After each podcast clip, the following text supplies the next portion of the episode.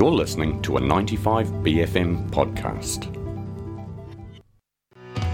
Trees, mountains, a curious kiddo. It's time for the Green Desk on 95 BFM.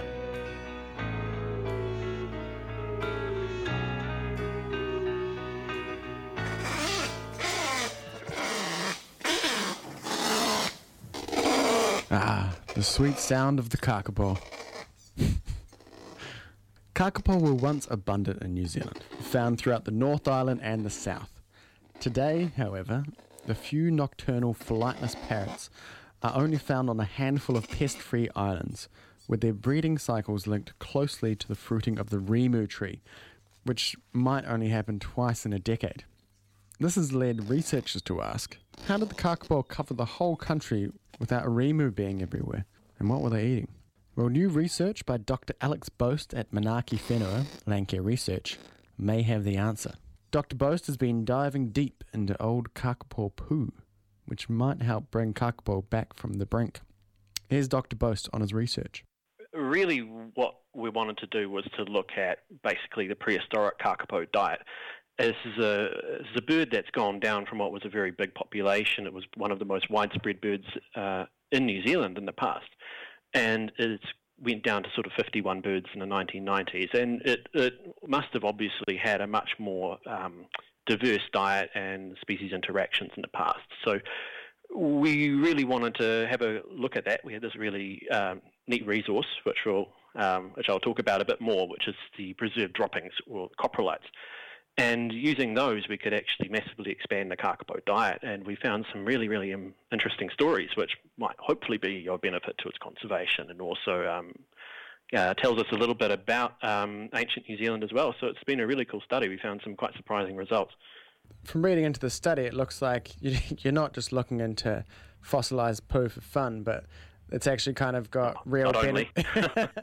it's got real benefits for the, um, it was 51 now it's 250 kakapo left How, how's how's this research going to help the kakapo for, of today well uh, we're really hopefully actually it, it doesn't um, it's, it's not like a, a, problem exactly. It's a kind of a it's a good problem to have. Is that actually uh, the kakapo population? It's been very it's slowly expanding, but um, it's been very successful. And now they've been living on these three little offshore islands, which they um, were translocated to and the their population is now starting to reach capacity. They're starting to think about, oh, we you know we need to start finding some more reserves to uh, relocate kakapo to. And so, one aspect of this work is hopefully we'll be able to uh, elucidate new habitats where would be ideal places to translocate them to.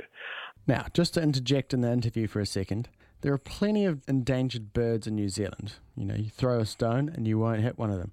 So, why did this study look at the kakapo over other birds? Here's Dr. Boast. It seems in the past they were quite fond of roosting in caves, and caves, uh, especially if they're dry ones, and they're kind of like natural refrigerators. So these have just dried out and preserved really, really well. And it's actually very few animals in New Zealand or even around the world have actually kind of obliged us this way. So we don't have records for, for every bird like this. And now back to Dr. Boast on the birds. And uh, uh, another big problem with kakapo conservation is that they've got this very weird uh, uh, breeding pattern, which is that they only reproduce every uh, two to five years. And uh, the reason is that is that they are very linked to the masting of certain trees, specifically rimu. And what masting is is when uh, all the individuals of a plant species uh, releases all its fruit at once and not, not annually, but sort of every, so it might be, in the case of Rimu, it's every two to five years or more. And so you have this huge influx of food at once. And Kakapo have obviously linked their breeding cycle to these trees. And uh, so far in modern times, the only tree that seems to reliably trigger this is Rimu. And so since Rimu weren't everywhere in, the, in New Zealand, uh, and kakapos seem to have been uh, in a lot of habitats. Rimu were not. It seems quite likely there were other trees that would have triggered breed, uh, breeding in the same way. So it was hopefully we were going to be able to see if there were other plants in there that might have had the same role. So that was one of the big goals too. So um, we found some results that might be able to help with that too. Can you are we are we allowed to know the results? Like what what what are the other Oh. um, plants and everything. Like, yeah. Oh, absolutely. So the the plant specifically was um, is uh, southern beech tree. So those are Nothofagaceae, and uh, so so that southern beeches comprise about 50% of New Zealand's surviving forests today. And just like rimu, they're masting trees, so they produce huge um, uh, drops of seeds at, at once. And so it's been a big question whether maybe beech uh, triggered uh, breeding in the same way. We found from these coprolites in hab- certain habitats, particularly in upland areas, about 50%, of, well, more, more than 50% actually, uh, most of the DNA came from southern beech trees.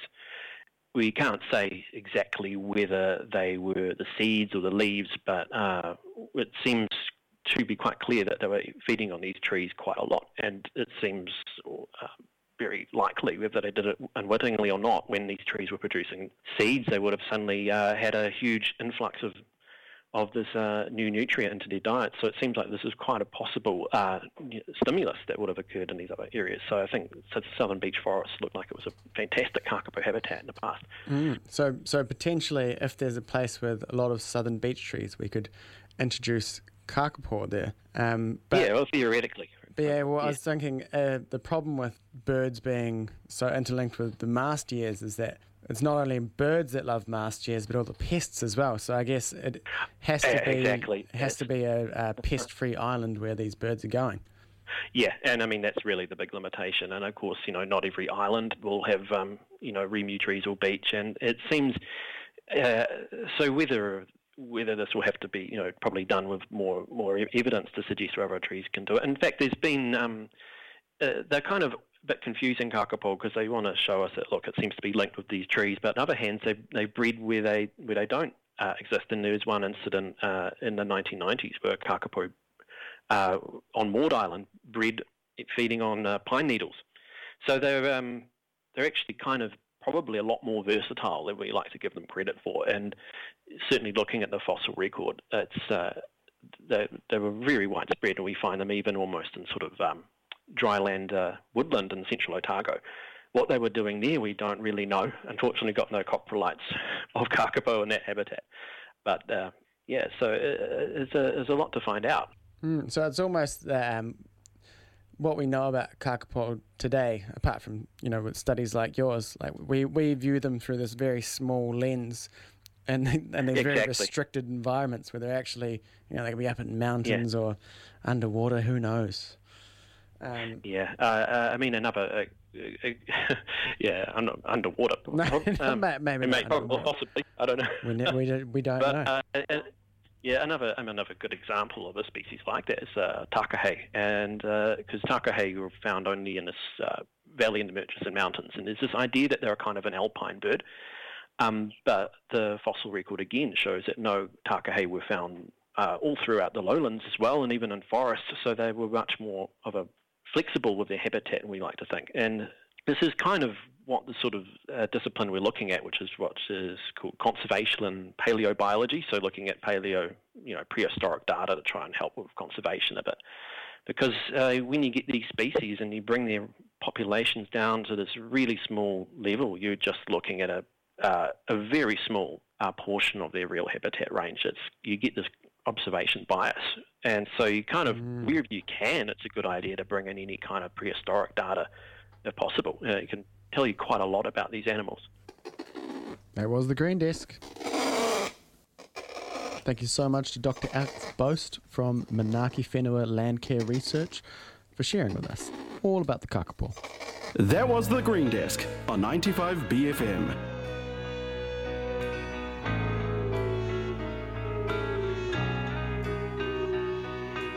That was a 95BFM podcast. Support 95BFM with a B card. Go to 95BFM.com slash sign up.